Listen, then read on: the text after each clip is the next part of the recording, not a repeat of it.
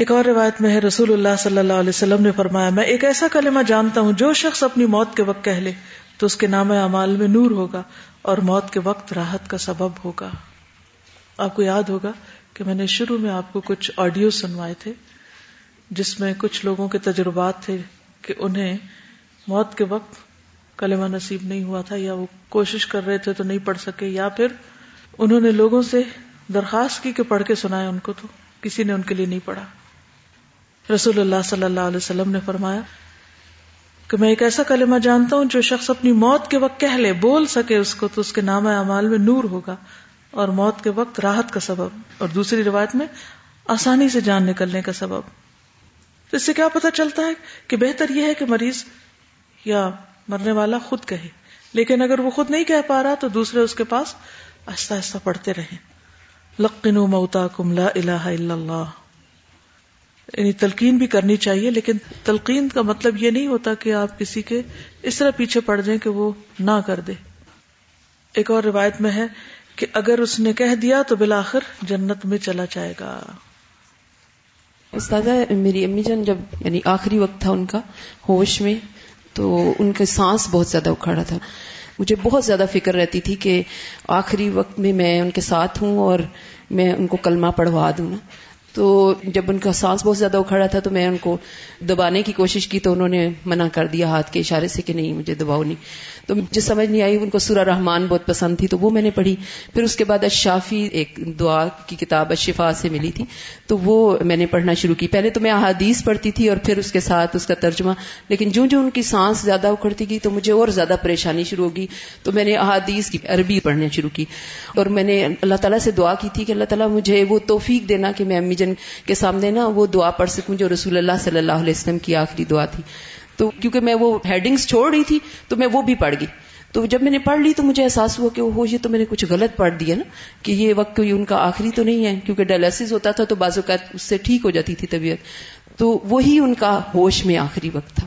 اور میں ان کی طرف دیکھ بھی نہیں رہی تھی کیونکہ مجھے ہو رہا تھا کہ ان کو پریشانی نہ ہو کہ یہ کیوں میں پڑھے جا رہی ہوں یہ چیزیں۔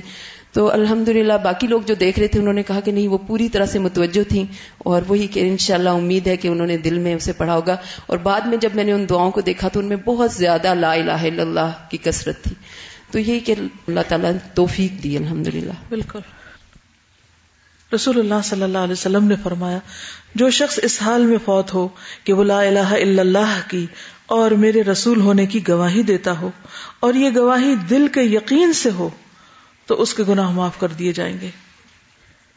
پھر یہ بھی یاد رکھیے کہ انسان کا جو آخری وقت ہوتا ہے یا آخری عمل ہوتا ہے وہ بھی بڑا امپورٹنٹ ہوتا ہے، تو اس وقت کیفیت کیا ہونی چاہیے کہ انسان کے اندر اللہ کا خوف اور اللہ کی خشیت اور ساتھ امید بھی ہو، جیسے کہ پیچھے بھی ذکر ہوا۔ ایک اور واقعہ بھی سلسلے میں ملتا ہے کہ ایک شخص کا جب موت کا وقت آیا اور اس نے دیکھا کہ اب وہ نہیں بچتا تو اس نے اپنے گھر والوں کو وصیت کی کہ میری موت کے بعد بہت سی لکڑیاں جمع کرنا اور ان کو آگ لگا دینا اور مجھے اس میں جلا دینا، جب آگ میرے گوشت کو جلا چکے اور آخری ہڈی بھی جلا دے تو جلی ہوئی ہڈیوں کو پیس ڈالنا، اور کسی تیز اور تند ہوا والے دن کا انتظار کرنا، اور ایسے کسی دن میری راہ کو دریا میں بہا دینا۔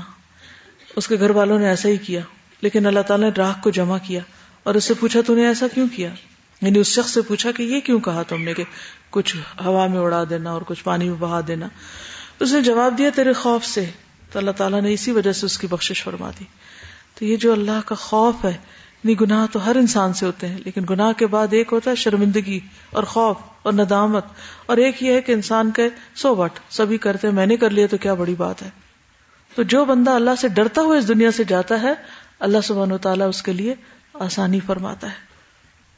اور پھر یہ کہ وہ انسان بھی بہت خوش قسمت ہے کہ جس کو مرتے وقت لا الہ الا اللہ کی توفیق ہو جائے۔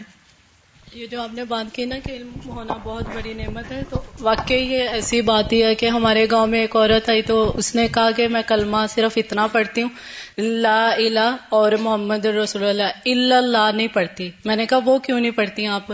تو کہتی ہے ال اس میں آتا ہے تو مجھے الوں سے نا بڑا ڈر لگتا ہے، چیل کو کہتے ہیں، تو اس نے اس وجہ سے یہ ورڈ ہی بیچ میں غائب کر دیا۔ تو پھر میں نے اسے اس کو بہت زیادہ دلیلوں کے ساتھ سمجھایا تو کہتی آپ لوگ ٹھیک ہے اب میں کوشش کروں گی پڑھنے کی۔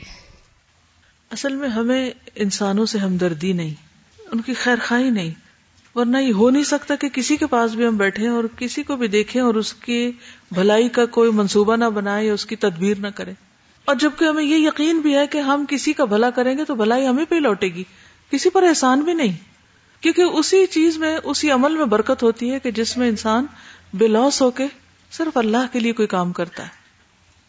آج جا کے اپنے آس پاس جو بھی لوگ جن تک آپ کی ریچ ہے ان سے کم از کم لا الہ الا اللہ سن ہی لیں کہ وہ صحیح بھی پڑھتے ہیں، کیونکہ بہت سے لوگ لا الہ الا اللہ پڑھتے ہیں۔ تو ایک تو گروپ انچارجز ہر اسٹوڈنٹ سے لازمی طور پر سنیں، اور اگر صحیح طور پر کلمہ پڑھنا نہیں آتا تو سب کو باقاعدہ کہلوا بھی دیا جائے، کیونکہ غلط پڑھنے سے تو غلط ہی مطلب نکلتا ہے نا۔ دیکھا نا، لا الہ نہیں کوئی الہ الا اللہ، مگر اللہ کے لیے، کیا مطلب، کیا بنا؟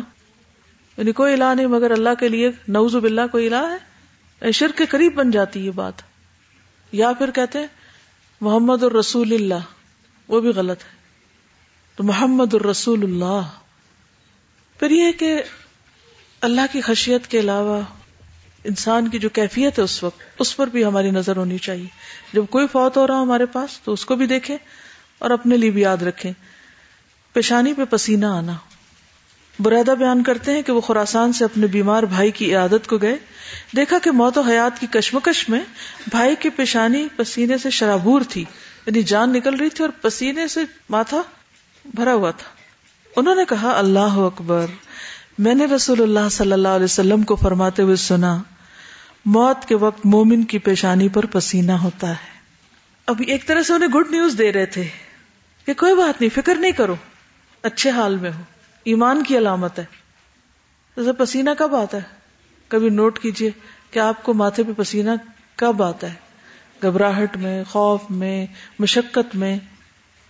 نبی صلی اللہ علیہ وسلم نے فرمایا مومن کی روح پسینے کے ٹپکنے کی طرح نکلتی ہے، جبکہ کافر کی روح گدھے کے سانس لینے کی طرح اس کے جبڑوں سے نکلتی ہے۔ دونوں کی روح نکلنے کے عمل میں بھی فرق ہے۔ پھر جمعہ کی رات یا جمعہ کے دن موت آنا، عبداللہ ابن عمر کہتے ہیں رسول اللہ صلی اللہ علیہ وسلم نے فرمایا جو مسلمان جمعہ کے دن یا جمعہ کی رات فوت ہو، اللہ اسے قبر کے فتنے سے بچا لے گا۔ لیکن یہ یاد رکھیے کہ یہ اسی کے لیے ہے جس کے اندر ایمان ہو اور عمل صالح بھی، کیونکہ بہت سے کفار بھی جمعے کے دن فوت ہوتے ہیں تو وہ فوت ہونا ان کو فائدہ نہیں دے گا۔ ٹھیک ہے، آخری عمل نماز ہونا، یعنی کوئی نماز چھوڑے بغیر دنیا سے رخصت ہونا۔ جب حارث کے بیٹے قتل کرنے کے لیے خبیب رضی اللہ عنہ کو حرم کے حدود سے باہر لے گئے، یہ پیچھے قصہ سنایا جا چکا ہے آپ کو، تو خبیب رضی اللہ عنہ نے ان سے فرمایا مجھے 2 رکعت نماز پڑھنے کی اجازت دو، انہوں نے اجازت دے دی۔ جب وہ نماز سے فارغ ہوئے تو ان سے فرمایا اگر تم یہ خیال نہ کرنے لگتے کہ میں موت سے گھبرا گیا ہوں تو اور زیادہ نماز پڑھتا۔ خبیب رضی اللہ عنہ ہی پہلے وہ شخص ہیں جن سے قتل سے پہلے 2 رکعت نماز کا طریقہ چلا آ رہا ہے، یعنی جسے ایک ہوتی ہے نا اناؤنسڈ ڈیتھ، جسے پھانسی کی سزا دی جاتی ہے یا کسی کو قتل کرنا ہوتا ہے تو اسے پہلے سے بتا دیا جاتا ہے، تو بہت سے لوگوں کے واقعات میں ملتا ہے کہ پھر وہ اس سے پہلے نماز پڑھتے ہیں، تو یہ طریقہ انہوں نے ہی شروع کیا تھا۔ اب آپ دیکھیے کہ انسان مرنے سے پہلے عام طور پر اپنی پسند کی باتیں، پسند کی چیزوں کی خواہش کرتا ہے، مجھے یہ کھلا دو، مجھے وہ دکھا دو، مجھے وہاں لے جاؤ، میرے پاس فلاں کو بلا دو۔ مومن کیا چاہتا ہے اس وقت؟ ہجوم نہیں چاہتا، مومن اللہ سے ملاقات چاہتا ہے، جو ساری زندگی وہ نماز کی شکل میں کرتا رہا، اور آخری عمل بھی وہ کیا چاہتا ہے کہ اس کا نماز ہی ہو۔ تو جو ساری زندگی نماز سے بھاگتے ہیں وہ موت کے وقت نماز کا شوق کہاں سے رکھیں گے؟ آپ میں سے کچھ شیئر کرے گا کہ عموماً لوگوں کا مرنے سے پہلے کیا شوق ہوتا ہے؟ جی ایسی میری دوست سے ڈسکشن ہو رہی کہ سوچو کہ اگر ہمارے پاس اتنا کم ٹائم رہ جائے کہ ہمیں پتا ہو کہ ہم نے مر جانا ہے تو تم کیا کرو گی؟ کہتی ہے میں جتنے میرے شوق ہیں میں وہ پورے، کہتی تھی کہ میں نے گاڑی لینی تھی فلانی، وہ لینی ہے، یہاں پہ جانا تھا سیر کرنا، یہاں جانا ہے۔ بالکل، تو ہم سب کو سوچنا بھی چاہیے اور دوسروں کو بھی سوچوانا چاہیے۔ بھی ریسنٹلی میری نانو کی ڈیتھ ہوئی تھی اور 3 دن سے وہ بالکل بے ہوش میں کوما میں تھی۔ اس کے بعد انہیں جب ہوش آیا تو انہوں نے سب سے پہلا نا یہی سوال کیا، کہتی تھی مجھے نماز پڑھا دو، تم لوگوں نے مجھے نماز نہیں پڑھائی۔ عصر کا ٹائم تھا جب بالکل ان کا نزا کا ٹائم ان پہ آ رہا تھا، تو ضد لگا رہی کہ مجھے پڑھنی ہے نماز، انہوں نے وضو کیا خود اشاروں سے، اور عصر کا ٹائم سے بالکل اذانیں باہر ہو رہی تھی، کہتی نہیں عصر کا ٹائم داخل ہو چکے، مجھے پڑھنے دو نماز، اور بالکل سہارے سے وہ بیٹھی نماز انہوں نے اشاروں سے پڑھ کر، اور اس کے بعد جب انہوں نے سلام پھیرا، میری خالہ بالکل ساتھ یہ بیٹھی ہیں، اور سلام پھیر کے انہوں نے بالکل اپنے نا سامنے دیکھ کے جیسا مسکرائی ہیں اور سلام کیا، تو میری خالہ نے کہا میں تو یہاں بیٹھی تو آپ ادھر کیا دیکھ رہی ہیں، تو بڑی عجیب نگاہ سے ان کو نا، یعنی جیسے تھوڑا ہوتا بندہ غصے میں دیکھتا ہے، پھر واپس اسی جگہ دیکھ کے اسمائل کر کے، اور بالکل وہ سیدھی لیٹ گئی اور پتا بھی نہیں چلا کہ ان کی روح کیسے نکلی. تو مجھے اتنے عرصے تک یہ چیز رہی کہ اللہ تعالیٰ ہمارا آخری عمل بھی ایسا عمل ہو کہ اللہ کا پسندیدہ نماز ہو انشاءاللہ. اللہ ان کی بھی مغفرت کرے. ہم یہ انہی کا ہو سکتا ہے نا جو زندگی میں فکر کرتے رہے ہوں اور نماز سے محبت ہو جن کو، یہ نہیں کہ لوگ پیچھے پڑھ کے اور دھکے دے دے کے نماز کی طرف لے جائیں اور اٹھائیں کہ اٹھو نماز پڑھ لو. اصل خوش قسمتی وہ ہے جس کا آخری عمل اچھا ہو اور اللہ کی رضا میں رخصت ہو، کیونکہ انما الاعمال بالخواتیم، اعمال کا دار و مدار خاتمے پر ہے. السلام علیکم. میرے ہسبینڈ تھوڑے دن بیمار رہے اور جس دن ان کی ڈیتھ ہوئی اس سے 1 گھنٹہ پہلے انہوں نے کہا کہ مجھے ہاسپٹل لے جائیں. فجر کی نماز پڑھی اور میں نے کہا آپ نے قرآن نہیں پڑھا، کہنے کی ہمت نہیں ہو رہی، میرے خیال سے اب وقت جدائی کا وقت ہے، مجھے ہاسپٹل لے جاؤ. اور اپنے پیروں سے وہ چل کے گئے اور سب ہوا، حالانکہ بیمار تھے، اترے اور جب ان کو بیڈ پہ لٹا رکھا تھا تو ان کو اتنے پسینے آ رہے تھے. تھوڑی دیر پہلے انہوں نے کہا میرے ساکس اتار دیں، میں نے اپنی بیٹی سے کہا اتار دو آپ، اور انتہا سے زیادہ پسینہ کہ پہلے میں نے سمپل ٹیشو سے صاف کیا، پھر رول ہاتھ پہ لپیٹا اور اس سے صاف کیا، وہ پسینہ جب بھی خشک نہیں ہو رہا تھا. اور وہ مسلسل کہہ رہے تھے اللہ میاں مجھے بخش دے بخش دے. ہمیں نہیں اندازہ تھا کہ ان کی ڈیتھ ہونے والی ہے. اور جب ان کی آنکھیں بالکل اوپر ہو گئی تو میں نے پھر اپنے دیور سے پوچھا ان کو کیا ہو گیا، تو کہنے لگے اب یہ ختم ہو چکے ہیں. اصل میں ہم لوگ عام طور پر کبھی ڈیتھ دیکھی نہیں تو پتہ بھی نہیں چلتا کہ یہ ویسے تکلیف ہے یا ڈیتھ ہونے لگی ہے. تو یہ جو علامت ہے پسینہ آنے کی اور آنکھوں کے پھرنے کی، یہ ساری آپ کو پتہ ہونی چاہیے تاکہ آخری وقت میں بھی آپ کسی کی ہیلپ کر سکیں، اور خصوصاً اپنے لیے تو یاد رکھیں.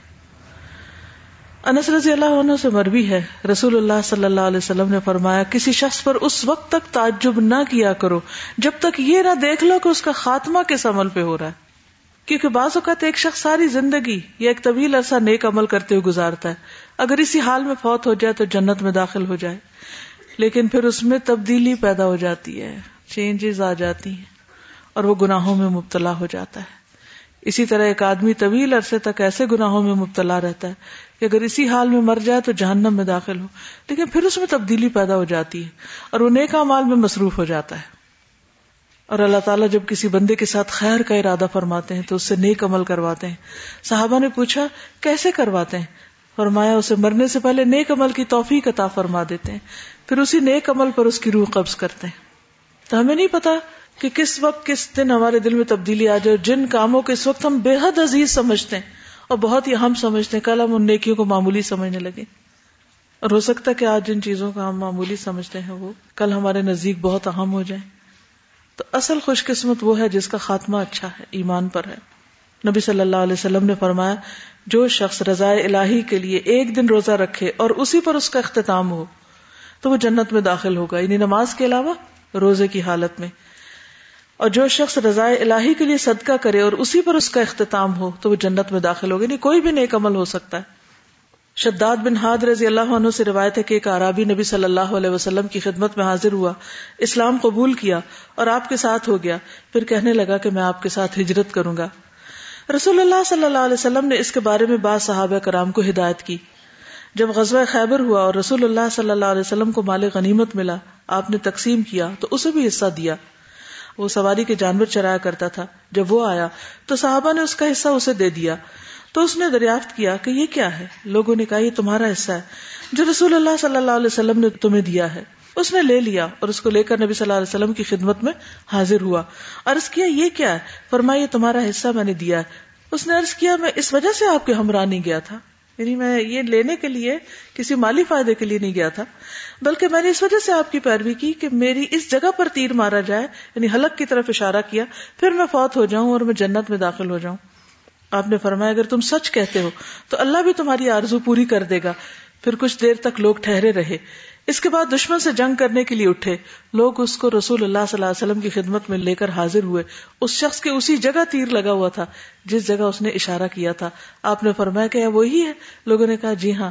آپ نے فرمایا اس نے اللہ سے سچ کہا تھا، اللہ نے بھی اس کی تمنا پوری کر دی. پھر آپ نے اپنے جبہ میں اسے کفن دیا اور اسے سامنے رکھ کر اس کی نماز جنازہ پڑھائی. تو جس قدر آپ کی نماز میں سے لوگوں کو سنائی دیا وہ یہ تھا، آپ فرما رہے تھے یا اللہ یہ تیرا بندہ ہے اور تیرے راستے میں ہجرت کر کے نکلا اور شہید ہو گیا، میں اس بات کا گواہ ہوں. تو آخری چیز کیا ہے؟ دنیا سے بے رغبتی اور جنت کا شوق. اللہ نے اس کی سچی نیت کو قبول کر لیا.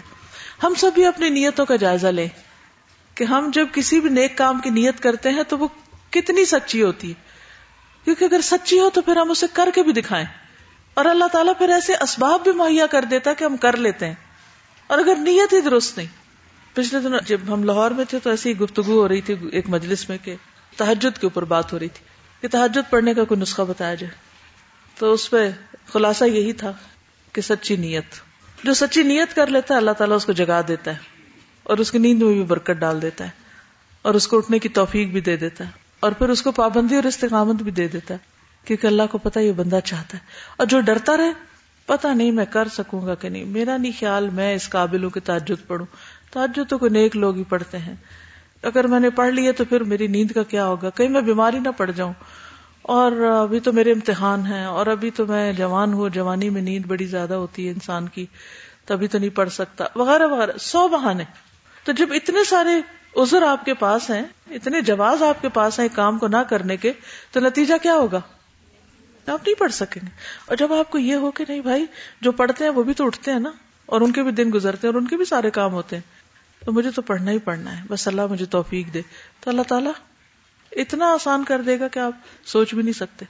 وہ صرف ایک ڈر ہوتا ہے، خوف ہوتا ہے جو شیطان ہمارے دلوں میں ڈالتا ہے کسی بھی نیک عمل سے روکنے کے لیے کہ کرے نہ. کوئی بھی اچھا کام آپ کرنے لگیں گے شیطان آپ کو ضرور ڈرائے گا. یہی آپ کا امتحان ہوتا ہے کہ آپ مقابلہ کر کے کہیں نہیں ہو جائے گا، کچھ مشکل نہیں. پھر اسی طرح شہادت کے علاوہ بھی اللہ کے راستے میں موت ہوتی ہے. وہ کون کون سی ہے؟ رسول اللہ صلی اللہ علیہ وسلم نے فرمایا 6 خصائل ایسے ہیں کہ اگر کوئی مسلمان کسی ایک سے متصف ہو کر فوت ہو جائے تو اللہ تعالیٰ کے ذمہ ہے کہ اسے جنت میں داخل کرے گا. نمبر 1، وہ آدمی جو جہاد کرنے کے لیے نکلا اور اسی راستے میں فوت ہو گیا، یعنی شہید نہیں ہوا بلکہ فوت ہو گیا اس راستے میں، تو اللہ کے ذمہ ہے کہ اسے جنت میں داخل کرے. دوسرا، ایسا آدمی جو کسی جنازے کے پیچھے چلا، اگر اسی راستے میں فوت ہو گیا تو اس کا ذمہ دار بھی اللہ ہوگا. ایسی خبریں آپ سنتے رہتے ہیں نا کہ فلاں کے جنازے میں شریک ہونے کے لیے ایک شخص چل کے آیا اور خود بھی فوت ہو گیا وہاں. تیسرے، وہ آدمی جو کسی مریض کی تیمارداری کرنے کے لیے گیا، اگر یہی کام کرتے ہوئے فوت ہو گیا تو اس کا ذمہ دار اللہ تعالیٰ ہوگا. چوتھے، وہ آدمی جس نے وضو کیا پھر ادائیگی نماز کے لیے مسجد کی طرف نکلا، اگر اسی راستے میں فوت ہو گیا تو اللہ تعالیٰ اس کا ضامن ہوگا. پانچویں، وہ آدمی جو مسلمانوں کے کسی امام کے پاس آیا تاکہ اس کی پشت پناہی اور تعظیم اور تکریم کرے، اور اگر اسی حالت میں فوت ہو گیا تو اللہ تعالیٰ اس کا ضامن ہو گیا، یعنی دین کے کام میں کسی کی مدد کرنے کے لیے آیا. نمبر 6، وہ آدمی جو گھر میں رہتا ہے، نہ وہ کسی مسلمان کی غیبت کرتا ہے اور نہ کسی کے لیے غصے یا سزا کا باعث بنتا ہے، اگر وہ اسی حالت میں فوت ہو گیا تو اس کی جنت کا ضامن بھی اللہ تعالیٰ ہوگا. تو ایسے تمام اخلاق اور ایسی تمام عادات اور ایسے تمام مواقع اور ایسے سارے کام انسان کے لیے کیا ہیں؟ دراصل جنت میں جانے کا ذریعہ. سلمان رضی اللہ عنہ سے روایت ہے کہ میں نے رسول اللہ صلی اللہ علیہ وسلم کو فرماتے ہوئے سنا، ایک دن رات کی چوکیداری کا ثواب، ایک دن رات کی چوکیداری اللہ کے راستے میں ایک ماہ کے روزوں اور قیام سے افضل ہے، اور اگر وہ مر گیا تو اس کا وہ عمل جاری رہے گا جو وہ کر رہا تھا، اور اس کا رزق بھی جاری رہے گا، اور اس کی قبر کو فتنوں سے محفوظ رکھا جائے گا. تو اس سے کیا پتہ چلتا ہے کہ اگر اللہ کے راستے میں پہرا دیتے ہوئے، دوسروں کی حفاظت کرتے ہوئے انسان دنیا سے رخصت ہو جائے تو اس کا ثواب ہمیشہ کے لیے جاری ہو جاتا ہے.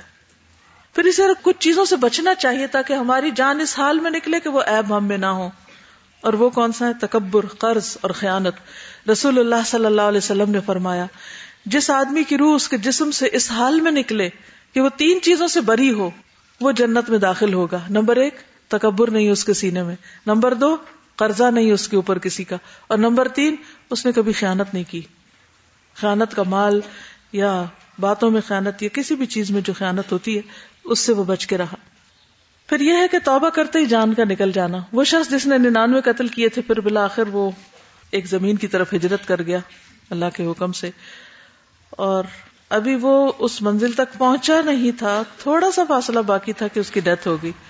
تو صرف اس وجہ سے کہ اس نے سچا ارادہ کر کے اپنا سفر جاری کر لیا, اپنی منزل کو نہیں پہنچا, مقام کو نہیں پہنچا, اور ابھی اس نے کوئی نیک عمل شروع نہیں کیے, صرف برے عمل جو تھے سارے توبہ کر کے معاف کرا لیے, تو اس کے لیے کیا خوشخبری تھی کہ رحمت کے فرشتوں نے اس کی جان لی.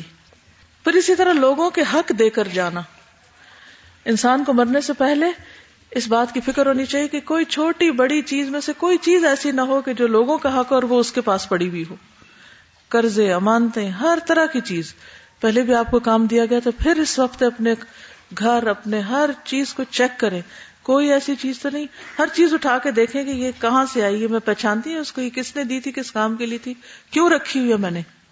اگر اس پر کوئی کام کرنا ہے, ایکشن لینا, تو اس پہ لکھ کے لگا دیں تاکہ مر جائیں تو کسی کو پتا ہو کہ یہ کس کی چیز ہے, کیوں پڑی, کیونکہ مرنے سے پہلے خیانت نہ ہو. ٹھیک ہے نا, اگر کسی نے آپ کو کوئی چیز دی کسی کام کے لیے یا امانتاً رکھی اور آپ نے اس پر لکھ کر ہی نہیں رکھا کہ یہ کس کی ہے, تو ہو سکتا ہے مرنے کے بعد وہ کلیم کرنا بھول جائے اور آپ کے لواحقین دینا بھول جائیں. تو اس لیے ہر چیز کا جائزہ لے کر لوگوں کی امانتیں ان کو واپس, قرضے واپس, اور انسان بالکل ہلکے ذہن اور ہلکے دل کے ساتھ اور لوگوں کے بوجھ سے آزاد ہو کر دنیا سے جائے کہ کل قیامت کے دن اس سے کوئی نہ مانگے کچھ. لیکن یہ بھی ایک لائف ٹائم ہیبٹ ہوتی ہے. اب دیکھیں یہ جو موت کی تیاری کے کام ہے نا, یہ اس لیے نہیں کہ وہ ایک خاص وقت ہے, وہ ڈیٹ آپ کو پتا ہے تو آپ اس دن یہ سارا کچھ پلان کر کے کریں گی, نہیں, یہ آپ کی زندگی کے روز مرہ کے اعمال میں یہ عادات اخلاق شامل ہوگی, تو اس وقت بھی ان میں سے کوئی نہ کوئی چیز نصیب ہو جائے گی. تو ہر دن کو موت ہی کا دن سمجھیں اور موت ہی کے لیے تیاری کرتے ہوئے دن گزاریں, تو انشاءاللہ تعالی اس طرح کی چیزیں خود بخود زندگی سے مائنس ہو جائیں گی جو انسان کے لیے وبال بننے والی ہیں. عقبہ بن عامر کہتے ہیں نبی صلی اللہ علیہ وسلم نے ایک شخص سے کہا, وہ روایت کرتے ہیں, کیا تم راضی ہو کہ فلاں عورت سے تمہاری شادی کر دوں میں؟ اس نے کہا جی ہاں. پھر آپ نے عورت سے پوچھا کیا تو راضی ہے کہ فلاں مرد سے تیری شادی کر دی جائے؟ اس نے کہا جی ہاں. چنانچہ آپ نے ان دونوں کی شادی کر دی, اور پھر اس مرد نے اس سے صحبت کی مگر حق کے مہر مقرر نہ کیا اور نہ اسے کچھ دیا. اور یہ ان لوگوں میں سے تھا جو حدیبیہ میں شریک ہو چکے تھے, اور شرکائے حدیبیہ کو خیبر میں حصہ ملا تھا. جب اس کی وفات کا وقت آیا تو اس نے کہا رسول اللہ صلی اللہ علیہ وسلم نے فلاں عورت سے میری شادی کر دی تھی مگر میں نے اس کے لیے مہر مقرر نہیں کیا تھا اور نہ اسے کچھ دیا تھا, میں تمہیں گواہ بناتا ہوں کہ میں اسے مہر میں اپنے خیبر کا حصہ دیتا ہوں. چنانچہ اس عورت نے وہ حصہ لیا اور پھر اسے 1,00,000 میں فروخت کیا. یعنی جو ہی اس کو احساس ہوا کہ مرنے لگا تو اس نے فوراً کیا کیا, حق ادا کر دیا. پھر دوسروں کو آسانی دینے والا, اس عادت کو بھی دیکھیے اپنے اندر. کیا آپ دوسروں کے لیے زندگی مشکل کرتے ہیں کہ آسان؟ زندگی کیسے آسان کی جاتی ہے دوسروں کے لیے, کوئی مثال سے سمجھائیں گے؟ یعنی دوسروں سے بے جا مطالبات نہ کیے جائیں, اور کوئی ایک مثال تو سوچئے آپ کسی کے لیے کیا آسانی پیدا کریں گے. شاباش, اپنے حقوق میں سے کچھ کمی کر کے. یس, گھر کی مثال ہے تو اپنا کام خود کر کے نہ کہ دوسروں کے اوپر پھینک کے, اور دوسروں کے کام میں آسانی پیدا کر کے, اور اپنی مشکلات دوسروں کو نہ بتا کے, خواہ مخواہ ان کو پریشان نہ کر کے. ان کو علم سکھایا جائے تو اس سے بھی ان کی زندگیاں آسان ہوں گی. اور یس, کسی کو کسی کام میں مشکل پیش آ رہی ہے تو اس کی مدد کر کے, اس کے لیے آسانی کر کے. عموماً کیا ہوتا ہے جب کسی کو کوئی مشکل پیش آتی ہے, کوئی ہم سے آ کے سوال کرتا ہے تو ہم اس کو ڈانٹ ڈپکار شروع کر دیتے, تم نے اسی وقت آنا تھا اور یہ تم کیوں آگے, اور میں نے تو تمہیں پہلے ہی کر دیا تھا, یہ کام تمہیں یاد کیوں نہیں, اور وغیرہ وغیرہ, ایک لمبی بحث. حالانکہ یہ ساری انرجی جس وقت آپ دوسرے کو ڈانٹ ڈپٹ میں لگا رہے ہیں, اگر اس میں لگا دیں کہ اس کی مدد کر دیں تو کام بھی ہو جائے اور اللہ آپ کے لیے بھی آسانیاں پیدا کر دے گا. نیکی کے کاموں میں ایک دوسرے سے تعاون کر کے, کسی کی بات سن کے, کہ بعض اوقات کوئی بات کہنا چاہتا اور آپ سننے کو تیار نہیں, کیا آسانی ہوگی اس کے لیے. نبی صلی اللہ علیہ وسلم نے فرمایا پہلے زمانے میں ایک شخص کے پاس ملک الموت اس کی روح قبض کرنے آئے تو اس سے پوچھا کہ کیا تمہیں اپنی نیکی یاد ہے؟ اس نے کہا مجھے تو یاد نہیں پڑتی. اس سے دوبارہ کہا گیا یاد کرو, اس نے کہا مجھے اپنی کوئی نیکی یاد نہیں. سوائے اس کے کہ میں دنیا میں لوگوں کے ساتھ خرید و فروخت کرتا تھا، بزنس کرتا تھا، لین دین کرتا تھا. جو لوگ خوشحال ہوتے انہیں تو میں اپنا قرض وصول کرتے وقت مہلت دیا کرتا تھا اور تنگ دست کو معاف کر دیا کرتا. اللہ تعالیٰ نے اسی نیکی کی بنا پر اسے جنت میں داخل کر دیا. اور وہ اتنے بے لوس ہو کے نیکی کر رہا تھا کہ اسے احساس بھی نہیں تھا کہ وہ یہ بھی کوئی نیکی کر رہا ہے. اصل بات یہ ہے نا، بعض اوقات ہم نیکی کرتے میں ساتھ ساتھ جتاتے ہیں کہ ہم نیکی کر رہے ہیں تمہارے ساتھ، تو دوسروں کے لیے بوجھ نہ بنے کسی بھی طرح کا، ان کی زندگی حرام نہ کریں. اس بات پر غور و فکر کیجئے کہ کس طرح آپ دوسروں کے لیے آسانی پیدا کریں گے. رسول اللہ صلی اللہ علیہ وسلم نے فرمایا، جس نے تنگ دست پر آسانی کی اللہ اس پر دنیا اور آخرت میں آسانی کرے گا. جب ابو ذر رضی اللہ عنہ کی وفات کا وقت آیا اور ربضہ کے مقام پر تھے وہ، تو ان کی بیوی رونے لگی، اکیلی تھی وہاں. پوچھا کیوں روتی ہے؟ اس نے کہا کیوں نہ رو، جبکہ آپ ایک جنگل میں اس طرح جان دے رہے ہیں کہ میرے پاس آپ کو دفن کرنے کا بھی کوئی سبب نہیں. اکیلے میاں بیوی جنگل میں رہ رہے تھے اور نہ ہی اتنا کپڑا کہ اس میں میں آپ کو کفن دے سکوں.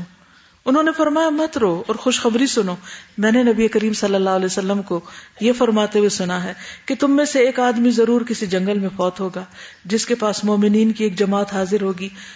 اب ان لوگوں میں سے تو ہر ایک کا انتقال کسی نہ کسی شہر یا جماعت میں ہوا ہے اور میں ہی وہ آدمی ہوں جو جنگل میں فوت ہو رہا ہوں. کتنی پازیٹو سوچ! اللہ کی قسم تم کہو گے میں جھوٹ بول رہا ہوں، حالانکہ میں جھوٹ نہیں بول رہا. ان کی بیوی نے کہا اب تو حجاج کرام بھی واپس چلے گئے ہیں، یعنی قافلے جاتے تھے یہاں سے، اب کون آئے گا؟ انہوں نے فرمایا تم راستے کا خیال رکھو. ابھی وہ یہ گفتگو کر رہی تھی کہ انہیں کچھ لوگ نظر آ گئے جو اپنی سواریوں کو سر پر دوڑاتے ہوئے چلے آ رہے تھے. یوں محسوس ہو رہا تھا جیسے گد تیزی سے آتے ہیں. وہ لوگ اس کے قریب پہنچ کر رک گئے. اس سے پوچھا تمہارا کیا مسئلہ ہے جو یوں راستے میں کھڑی ہو؟ اس نے بتایا یہاں ایک مسلمان آدمی ہے، اس کے کفن دفن کا انتظام کر دو، تمہیں اس کا بڑا ثواب ملے گا. انہوں نے پوچھا وہ کون ہے؟ بتایا ابو ذر. انہوں نے اپنے ماں باپ کو ان پہ قربان کیا، اپنے کوڑے جانوروں کے سینوں پہ رکھے، تیزی سے چلے. وہاں پہنچے تو ابو ذر نے فرمایا تمہیں خوشخبری ہو، تم ہی وہ لوگ ہو جن کے متعلق نبی صلی اللہ علیہ وسلم نے فرمایا تھا. اب آج جو میری حالت ہے وہ تمہارے سامنے ہے. اگر میرے کپڑوں میں سے کوئی ایسا کپڑا مل جائے جو مجھے پورا آ جائے تو مجھے اسی میں کفن دے دیا جائے. اور میں تمہیں اللہ کی قسم دے کر کہتا ہوں مجھے تم سے کوئی ایسا آدمی کفن نہ دے جو امیر ہو یا چودھری ہو یا ڈاکیا ہو. اب ان لوگوں میں سے ہر ایک میں سے کوئی نہ کوئی چیز ضرور پائی جاتی تھی. صرف ایک انصاری نوجوان تھا جو ان لوگوں کے ساتھ آیا تھا.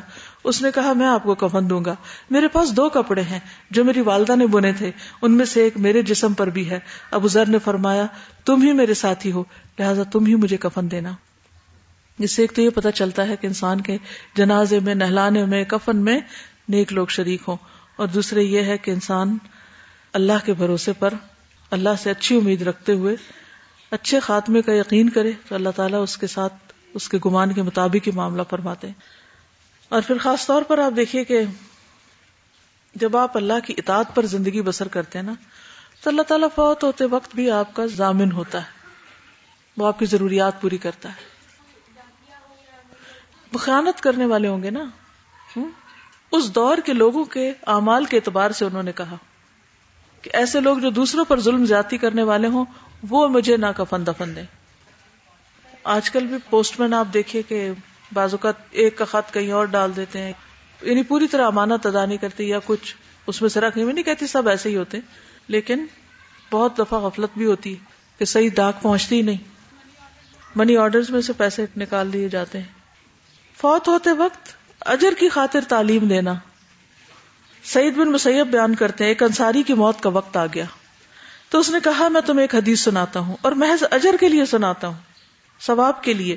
میں نے رسول اللہ صلی اللہ علیہ وسلم کو فرماتے ہوئے سنا ہے، جب تم میں سے کوئی وضو کرتا ہے اور اچھی طرح کرتا ہے پھر نماز کے لیے نکلتا ہے، تو جب وہ اپنا دایاں قدم اٹھاتا ہے تو اللہ تعالیٰ اس کے لیے ایک نیکی لکھ دیتے ہیں، اور بایاں قدم ٹکاتا نہیں کہ اللہ تعالیٰ اس کی غلطی معاف کر دیتے. دایاں اٹھتا ہے تو درجہ اوپر، بایاں نیچے جاتا ہے تو غلطی نیچے گر جاتی. تو جو چاہے مسجد کے قریب رہے یا دور، تمہاری مرضی ہے. اگر وہ مسجد میں آ کر جماعت کے ساتھ نماز پڑھتا ہے تو اس کی بخشش کر دی جاتی ہے، اور اگر وہ مسجد میں آیا اور لوگ کچھ نماز پڑھ چکے تھے، کچھ باقی تھے جو اسے مل گئی، اس نے ان کے ساتھ پڑھی اور باقی کو پورا کر لیا تو ایسے ہی ہو گیا، یعنی اس کی بھی مغفرت ہو گئی. اور اگر وہ مسجد میں آیا اور لوگ نماز پڑھ چکے تھے پھر اس نے اکیلے ہی نماز پوری کی تو بھی ایسے ہی ہو گیا، یعنی اس کو بھی بخش دیا گیا. تو اس سے کیا پتہ چلتا ہے کہ کوئی بات آپ کو علم کی پتہ ہو، چھوٹی سی بھی، اور آپ کو یاد آ جائے کہ بس اب مہلت ختم ہو رہی ہے، تو پہلی کوشش کیا ہونی چاہیے؟ کہ وہ لوگوں تک پہنچا دی جائے کہ وہ چیز آپ کے بعد صدقہ جاریہ بننے والی ہے. پھر اسی طرح مرنے والے کے بارے میں یہ نہیں کہنا چاہیے کہ جنتی ہے یا اس پہ رحم کر دیا گیا ہے. کیا کہنا چاہیے؟ اللہ ہی کو پتا ہے کہ کس کے ساتھ کیا ہوگا. بعض لوگ فوت ہونے کے بعد یہ کہتے ہیں نا میرا شوہر جنتی ہے فلاں جنتی، تو ہم نہیں کسی کے بارے میں فیصلہ کر سکتے، مالک یوم الدین صرف اللہ ہے. ام علا جو ایک انصاری خاتون تھی، انہوں نے نبی صلی اللہ علیہ وسلم سے بیعت لی. بیان کرتی ہے کہ اللہ کے رسول صلی اللہ علیہ وسلم نے قرہ ڈال کر مہاجرین کو بانٹ دیا تھا، اور ہمارے حصے میں عثمان بن مزعون آئے، ہم نے ان کو اپنے گھر میں اتارا. مہاجر تھے اور یہ انصاری تھے، یہ لوگ ام علا وغیرہ. وہ اس بیماری میں مبتلا ہوئے جس میں انہوں نے وفات پائی. جب ان کی وفات ہوئی اور ہم کفن سے فارغ ہوئے تو رسول اللہ صلی اللہ علیہ وسلم تشریف لائے. میں نے کہا ابو صاحب، یہ عثمان بن مزعون کی کنیت تھی، اللہ تم پہ رحم کرے، میں اس بات کی گواہی دیتی ہوں کہ اللہ نے تم کو آخرت میں عزت دی. یہ سن کر نبی صلی اللہ علیہ وسلم نے فرمایا تمہیں کیسے پتا چلا؟ میں نے عرض کی اللہ کی قسم مجھے نہیں پتا، مجھے نہیں معلوم. رسول اللہ صلی اللہ علیہ وسلم نے فرمایا عثمان کی موت آ پہنچی ہے اور میں ان کے لیے بہتری کی امید تو رکھتا ہوں، لیکن یقین کے ساتھ نہیں کچھ کہہ سکتا. واللہ میں اللہ کا رسول ہوں، لیکن مجھے بھی معلوم نہیں کہ میرے ساتھ کیا ہوگا. اس لیے کسی کے مرنے کے بعد کیا نہیں کہنا چاہیے کہ یہ تو جنتی جنتی.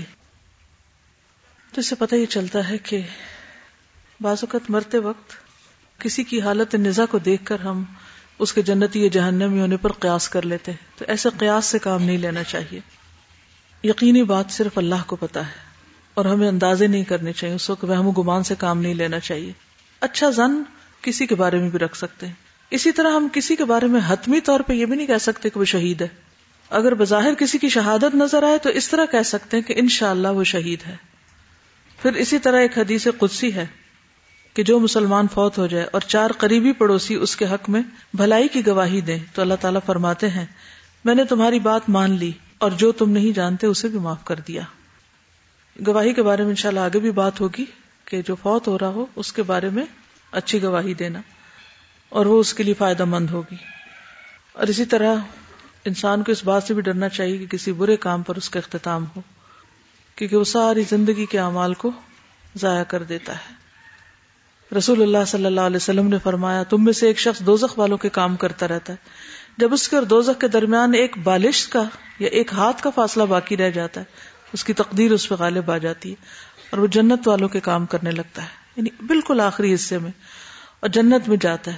اسی طرح ایک شخص جنت والوں کے کام کرتا رہتا ہے، جبکہ اس کے اور جنت کے درمیان ایک ہاتھ کا فاصلہ باقی رہ جاتا ہے، اس کی تقدیر غالب آ جاتی ہے اور وہ دوزخ والوں کے کام کرنے لگتا ہے، دوزخ میں جاتا ہے. تو اس لیے برے خاتمے سے بھی پناہ مانگنی چاہیے اور اس بات کی فکر ہونی چاہیے اور اس پر رنج و غم ہونا چاہیے کہ یا اللہ ہم اس سے محفوظ رہیں. یعنی بہت اخلاص کے ساتھ اپنے اور دوسروں کے لیے دعا کرنی چاہیے، کیونکہ جس کا شرک پر خاتمہ ہوا اس کی تو زندگی ڈوب گئی، عمر بھر کی پونجی ختم ہو گئی. انہ من یشرک باللہ فقد حرم اللہ علیہ الجنۃ ومأواہ النار. قرآن مجید میں آتا ہے ان اللہ لا یغفر ان یشرک بہ ویغفر ما دون ذلک لمن یشاء. اور اسی طرح جس نے اللہ کے ساتھ اس حال میں ملاقات کی کہ وہ اللہ کے ساتھ کسی کو شریک ٹھہراتا تو دوزخ میں داخل ہوگا. اسی طرح کلمے کی توفیق نہ ملنا، جیسے ابو طالب کے ساتھ ہوا کہ آخری وقت میں جب رسول اللہ صلی اللہ علیہ وسلم ان کے پاس تشریف لائے تو دیکھا کہ اس وقت ابو جہل اور عبداللہ بن ابی امیہ بن مغیرہ موجود تھے. آپ نے فرمایا چچا ایک کلمہ ہے لا الہ الا اللہ، آپ کہہ دیجئے تاکہ میں اللہ کے ہاں اس کلمے کی وجہ سے آپ کے حق میں گواہی دے سکوں. اس پر ابو جہل اور عبداللہ بن ابی امیہ مغیرہ نے کہا ابو طالب کیا تم اپنے باپ عبد المطلب کے دین سے پھر جاؤ گے؟ رسول اللہ صلی اللہ علیہ وسلم برابر ان کو کلمے کی تلقین کرتے رہے اور ابو جہل اور ابن ابی امیہ اپنی بات دہراتے رہے، اور آخری بات یہ تھی کہ ابو طالب اپنے عبد المطلب کے دین پر یعنی لا الہ الا اللہ کہنے سے انکار کر دیا. پھر اسی طرح موت اس حال میں نہ آئے کہ انسان اللہ کی نافرمانی کا کام کر رہا ہو. الذین تتوفاہم الملائکۃ ظالمی انفسہم فالقوا السلم ما کنا نعمل من سوء بلا ان اللہ علیم بما کنتم تعملون. جنہیں فرشتے اس حال میں قبض کرتے ہیں کہ وہ اپنی جانوں پر ظلم کرنے والے ہوتے ہیں تو وہ فرما برداری پیش کرتے ہیں کہ ہم نے کوئی برا کام نہیں کیا. کیوں نہیں، یقیناً اللہ خوب جاننے والا ہے جو تم کرتے نہیں. اللہ تعالیٰ سے انسان کچھ بھی نہیں چھپا سکتا. اور یہ بھی یاد رکھیے کہ موت کے وقت ظالم لوگوں کی روح کس طرح نکلے گی؟ وَلَوْ تَرَىٰ إِذِ الظَّالِمُونَ فِي غَمَرَاتِ الْمَوْتِ وَالْمَلَائِكَةُ بَاسِطُوا أَيْدِيهِمْ أَخْرِجُوا أَنفُسَكُمْ الْيَوْمَ تُجْزَوْنَ عَذَابَ الْهُونِ بِمَا كُنْتُمْ تَقُولُونَ عَلَى اللَّهِ غَيْرَ الْحَقِّ وَكُنْتُمْ عَنْ آيَاتِهِ تَسْتَكْبِرُونَ۔ اور کاش تم دیکھو جب ظالم لوگ موت کی سختیوں میں ہوتے ہیں، فرشتے اپنے ہاتھ پھیلائے ہوئے ہوتے ہیں اور کہتے ہیں نکالو اپنی جانیں، یعنی ڈانٹتے ہیں ان کو، آج تمہیں ذلت کا عذاب دیا جائے گا، یعنی عذاب تو عذاب ساتھ بےعزتی بھی، اس کے بدلے جو تم اللہ پر ناحق باتیں کہتے تھے اور تم اس کی آیتوں سے تکبر کرتے تھے۔ پھر اسی طرح انسان شرک کے علاوہ ظلم اور بدعت سے بھی پرہیز کرے۔ نبی صلی اللہ علیہ وسلم نے فرمایا اللہ تعالیٰ نے ہر بدعتی سے توبہ کو پردے پہ رکھا ہے، پھر اسے توبہ نصیب نہیں ہوتی۔ والدین کی نافرمانی پہ خاتمہ نہ ہو۔ نبی صلی اللہ علیہ وسلم منبر پر چڑھے اور 3 مرتبہ آمین فرمایا، اور اس کی وجہ یہ بتائی کہ میرے پاس جبریل آئے تھے اور انہوں نے کہا اے محمد صلی اللہ علیہ وسلم، جس نے اپنے ماں باپ میں سے کسی ایک کو پایا پھر وہ مر گیا اور آگ میں داخل ہو گیا، سو اللہ اسے رحمت ربانی سے دور کرے، آپ کہیے آمین، تو آپ نے آمین کہی، یعنی والدین کو ناراض کر کے جو فوت ہو اس کے لیے بھی برا انجام ہے۔ پھر کسی بھی قسم کی نافرمانیوں میں خاتمہ کا ہونا۔ پھر خیانت کرنا۔ عبداللہ ابن عمر کہتے ہیں نبی صلی اللہ علیہ وسلم کے سامان اور اسباب پر ایک شخص مقرر تھا، یعنی وہ اس کی ڈیوٹی تھی کہ وہ اس کی نگہداشت کرے، جس کا نام کرکرا تھا۔ اس کا انتقال ہوا تو آپ نے فرمایا وہ تو جہنم میں گیا۔ صحابہ اسے دیکھنے گئے تو اس کے پاس ایک عبا ملی جسے خیانت کر کے اس نے چھپا لیا تھا۔ بعض اوقات کیا ہوتا ہے کہ آپ کے پاس کوئی مال حفاظت کے لیے رکھا جاتا ہے یا بیچنے کے لیے رکھا جاتا ہے، اور آپ اس میں سے لوگوں کو دینے سے پہلے اپنے لیے نکال لیتے ہیں یا مفت نکال لیتے ہیں یا چھپا لیتے ہیں یا چرا لیتے ہیں، حقیر چیز، جس کی وجہ سے انسان اپنی آخرت تباہ کر لے۔ اور ایک انسان کی میکسیمم کتنی ضرورت ہو سکتی ہے؟ تو بعض اوقات لالچ اور ایسی چیزیں انسان کو چوری اور خیانت پر مجبور کر دیتی ہیں۔ تو اس لیے خواہ کوئی نبی صلی اللہ علیہ وسلم کا خادم ہو، کسی اور کا خادم تو بھول جائیں، لیکن اگر وہ خیانت کرتا ہے تو اپنے لیے جنت کو حرام کر لیتا ہے۔ اس کے برعکس جو اللہ کے مال کی حفاظت کرتا ہے اس کا اجر کیا ہے کہ وہ سال میں مر بھی جائے تو قیامت تک اس کا اجر لکھا چلا جاتا ہے۔ پھر قطع رحمی کی حالت میں فوت ہونا۔ رسول اللہ صلی اللہ علیہ وسلم نے فرمایا مسلمان کے لیے 3 دن سے زائد اپنے مسلمان بھائی کو چھوڑنا جائز نہیں، جس نے 3 دن سے زائد چھوڑ دیا اور اسی حالت میں مر گیا تو جہنم میں جائے گا، یعنی کسی سے ناراض نہ رہیں، صلح کر لیں۔ رسول اللہ صلی اللہ علیہ وسلم نے فرمایا جو شخص جھوٹی قسم کھائے تاکہ کسی کا مال جو اس کے ذمہ واجب ہے اس کو ہضم کر لے، یعنی جھوٹی قسم کھا کے دوسرے کا مال ہڑپ کر جائے تو وہ اس حال میں اللہ سے ملے گا کہ اللہ اس پر ناراض ہوگا۔ تو ناحق مال کھانے سے بھی گریز کرنا چاہیے۔ خودکشی کرنے والا۔ ابو ہریرہ کہتے ہیں کہ ہم رسول اللہ صلی اللہ علیہ وسلم کے ساتھ خیبر کی لڑائی میں موجود تھے۔ رسول اللہ صلی اللہ علیہ وسلم نے ایک شخص کے بارے میں جو آپ کے ساتھ شریک تھا اور اسلام کا دعوے دار تھا فرمایا یہ جہنمی ہے، لا الہ الا اللہ پڑھ رہا تھا لیکن آپ نے کہا کہ جنت میں نہیں جائے گا۔ جب جنگ ہونے لگی تو اس شخص نے بہت جم کے لڑائی میں حصہ لیا اور بہت زخمی ہوا، پھر بھی وہ ثابت قدم رہا اور کام کرتا رہا۔ نبی صلی اللہ علیہ وسلم کے ایک صحابی نے آ کر کہا یا رسول اللہ، اس شخص کے بارے میں آپ کو معلوم ہے جس کے بارے میں آپ نے ابھی فرمایا تھا کہ وہ جہنمی ہے، وہ تو اللہ کے راستے میں بہت جم کے لڑ رہا تھا اور بہت زیادہ زخمی ہوا، آپ نے فرمایا وہ جہنمی ہے۔ ممکن ہے کہ بعض مسلمان شبے میں پڑ جاتے، لیکن اس عرصے میں اس شخص نے زخموں کی تاب نہ لا کر اپنا ترکش کھولا اور اس میں سے ایک تیر نکال کے اپنے آپ کو مار ڈالا۔ پھر بہت سے مسلمان رسول اللہ صلی اللہ علیہ وسلم کی خدمت میں دوڑتے ہوئے پہنچے اور کہا یا رسول اللہ صلی اللہ علیہ وسلم، اللہ تعالیٰ نے آپ کی بات سچ کر دکھائی، اس شخص نے اپنے آپ کو ہلاک کر کے اپنی جان ختم کی، یعنی خودکشی کی، سوئسائڈ کی۔ رسول اللہ صلی اللہ علیہ وسلم نے اس موقع پر فرمایا اے بلال، اٹھو اور لوگوں میں اعلان کر دو کہ جنت میں صرف مومن ہی داخل ہوگا، اور یہ کہ اللہ تعالیٰ اس دین کی مدد فاجر سے بھی لے لیتا ہے، یعنی کافر، مشرک، فاجر بھی ایسے کام کر سکتے ہیں کہ جس سے دین کو فائدہ ہو۔ آج آپ دیکھیں کتنی ایجادات ہیں جو مسلمانوں نے نہیں کی، لیکن مسلمان اس سے اپنے دین کے فائدے کے کام لے رہے ہیں۔ تو کسی کا بھی کام آ جائے گا، لیکن دیکھنا یہ ہے کہ خود انسان کے اپنے ایمان کا حال کیا ہے۔ پھر اسی طرح برے کام کر کے جاری کر کے انسان فوت ہو جائے توبہ کیے بغیر۔ رسول اللہ صلی اللہ علیہ وسلم نے فرمایا جس نے اسلام میں کسی برے عمل کی ابتدا کی تو اس کے لیے اس کا گناہ اور ان کا کچھ گناہ جنہوں نے اس کے بعد عمل کیا، یعنی جس نے برے کام کا آغاز کیا اس پر اس برے کام کا بھی وبال، اور جن لوگوں نے اسے دیکھ کر کیا ان کا بھی کچھ وبال، بغیر اس کے کہ ان کے گناہ میں کوئی کمی کی جائے۔ پھر بے دین کے لیے ایمان والوں کی بری گواہی، اگر کوئی شخص برے کام کرتے ہوئے فوت ہوتا ہے اور نیک لوگ اس کے بارے میں بتاتے ہیں کہ یہ اچھا آدمی نہیں تھا تو وہ بھی لکھی جاتی ہے۔ انس رضی اللہ عنہ فرماتے کہ رسول اللہ صلی اللہ علیہ وسلم کے پاس سے ایک جنازہ گزرا، آپ نے فرمایا اس کی تعریف بیان کرو، لوگوں نے کہا جو کچھ ہم جانتے ہیں اس کے مطابق یہ اللہ اور اس کے رسول سے محبت کرتا تھا۔ اس سے بھی پتہ چلتا ہے کہ مرنے والوں کی خوبیاں جو واقعی سچ پر مبنی ہوں وہ بیان کرنی چاہیے۔ بعض لوگ مبالغہ رائے شروع کر دیتے ہیں اور جو چیز کسی مرنے والے کے اندر نہیں ہوتی وہ بیان کرنے لگتے ہیں، تو اس سے بھی گریز کرنا چاہیے۔ صحابہ نے اس کی تعریف کی تھی کہ یہ شخص اللہ رسول سے محبت کرتا تھا۔ پھر آپ کے پاس ایک اور جنازہ گزرا، آپ نے فرمایا اس کے اوصاف بیان کرو، لوگوں نے کہا اللہ کے دین میں یہ برا آدمی تھا، تو آپ نے فرمایا واجب ہو گئی یعنی جہنم، اور تم زمین پر اللہ کے گواہ ہو۔ یعنی لوگوں کی گواہی کو اگنور نہیں کرنا چاہیے، نظر انداز نہیں کرنا چاہیے۔ اب یہ ہے کہ حسن خاتمہ انسان کے لیے سب سے بڑی خوش قسمتی کی بات ہے، اس کے لیے دعا بھی کرنی چاہیے اور دوا بھی، کہ انسان ہر وقت اچھے کاموں میں مشغول نظر آئے، کیونکہ وہ لوگ جو برے کام کرتے ہیں ان کی موت بھی برے کام پر آتی ہے۔ مثلاً اگر آپ کوئی کتاب پڑھیں نا جس میں آخری وقت کی باتیں لکھی ہوئی ہیں، کئی آرٹیکلز بھی اس موضوع پر ملتے ہیں، انشاءاللہ تعالیٰ کچھ واقعات میں اگر کل ٹائم ہوا تو آپ کو بتاؤں گی، اور یہ سچے واقعات ہیں جو خاتمے سے متعلق ہیں کہ کس طرح لوگوں کا خاتمہ ہوا۔ اگر آپ کے پاس بھی کوئی ایسا واقعہ ہو جو آنکھوں دیکھا اور بالکل سچ پر مبنی ہو، مبالغہ رائیاں اور غلط بیانیاں نہیں چاہیے، کیونکہ ہم لوگوں کو بتاتے بتاتے اپنا انجام نہ خراب کر لیں، تو ضرور اس کو شیئر کیجیے۔ لیکن خاص طور پر ہر نماز میں اور بعد میں بھی دعا کرنی ہے، کس کی؟ اچھے خاتمے کی۔ یا اللہ ہم دنیا سے رخصت ہوں تو اس حال میں کہ تو ہم سے راضی ہو۔ یا ایتھا النفس المطمئنہ ارجعی الی ربک راضیۃ مرضیہ فادخلی فی عبادی وادخلی جنتی۔ وآخر دعوانا ان الحمد للہ رب العالمین۔ سبحانک اللہم وبحمدک اشہد ان لا الہ الا انت استغفرک و اتوب الیک۔ السلام علیکم و رحمۃ اللہ وبرکاتہ۔